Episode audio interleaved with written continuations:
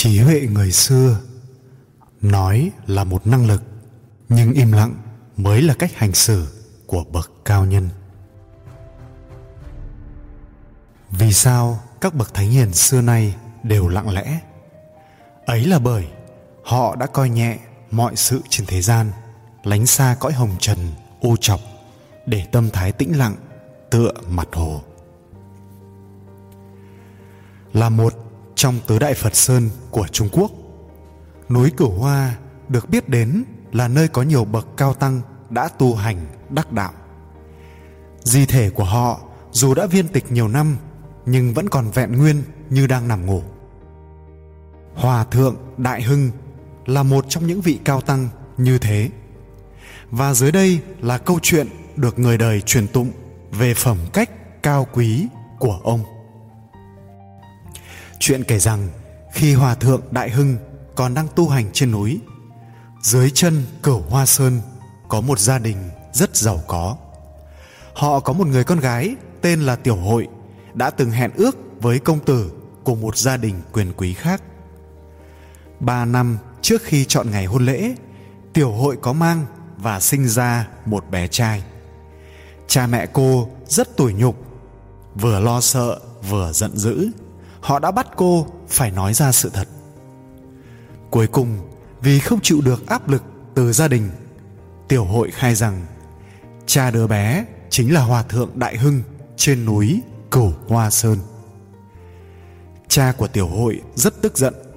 Ông đã đem gia nhân lên núi làm náo động cả ngôi chùa.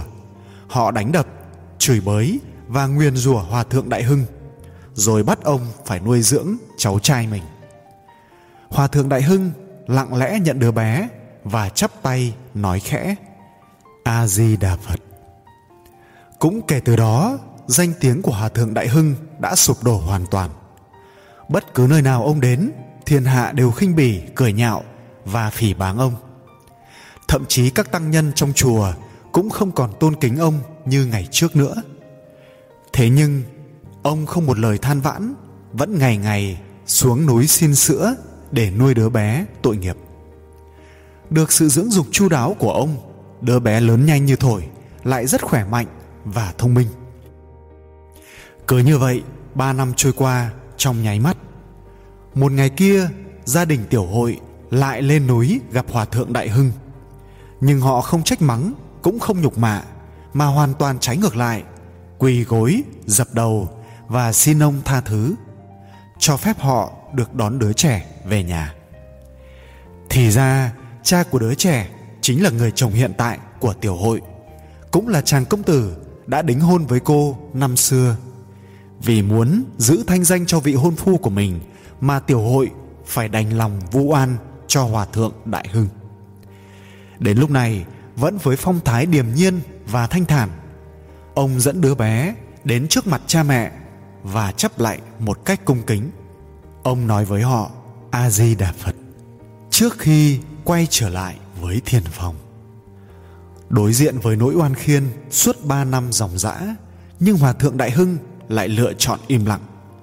Ông không thanh minh, không phân bua giải thích, cũng không ca thán hay oán trách một lời. Vậy mà điều đó còn có ý nghĩa hơn vạn lời nói. Ai đó cho rằng khi chịu tủi nhục khi bị đối xử bất công, làm người ai mà chẳng có quyền được đi đòi công lý. Đó không chỉ là quyền lợi chính đáng vốn được pháp luật bảo vệ, mà còn là cái lý công bình trong xã hội này.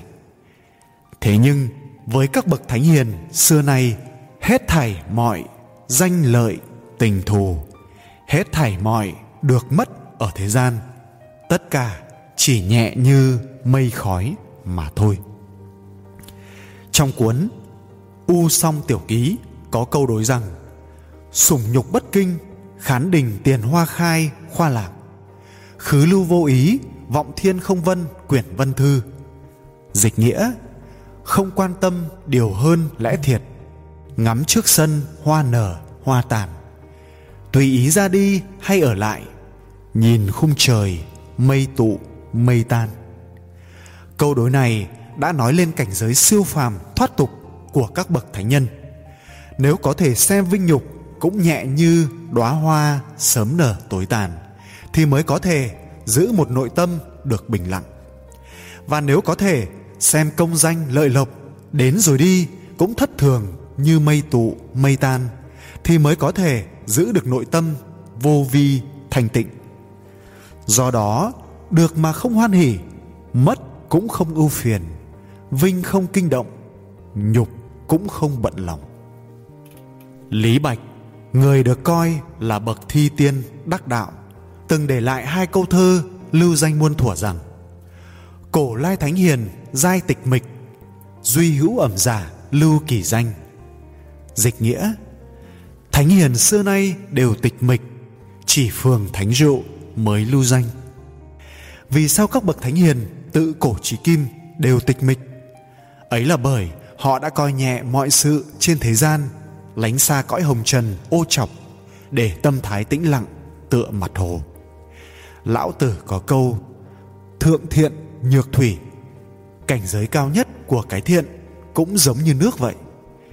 Chỉ có những bậc cao nhân khi đã thấu hiểu mọi sự trên đời, minh tỏ mọi lẽ trên thế gian mới có thể điềm nhiên mà đối mặt với tất cả trung quốc cổ xưa có rất nhiều bậc cao nhân như thế, ví như đào tiềm, trồng hoa cúc và hoa sen, lý bạch uống rượu và thưởng thức ánh trăng, tô thức chập mắt trên chiếc giường mây. Còn ở việt nam ta, nguyễn trãi lui về ở ẩn, làm bạn với thiên nhiên. Láng giềng một áng mây bạc, khách khứa hai ngàn núi xanh. Nguyễn bình khiêm lánh đời, xa rời thế sự. Ta dại ta tìm nơi vắng vẻ. Người khôn, người đến trốn lao sao? Thế gian náo nhiệt, cuộc sống tưng bừng. Hết thảy mọi vật đều lôi cuốn con người ta vào cái vòng xoáy bất tận mà không thể nào thoát ra được. Trăm năm trôi qua trong nháy mắt, đến khi mọi sự qua đi rồi, con người ta mới nhận ra rằng tâm hồn mình đã bị che mờ bởi bụi hồng trần bị chất nặng bởi những cám dỗ trong thế giới vật chất này. Trong sự hỗn loạn ấy, chỉ có tâm tĩnh lặng của các bậc thánh nhân mới có thể vượt lên cái si mê cuồng dại của con người thế gian.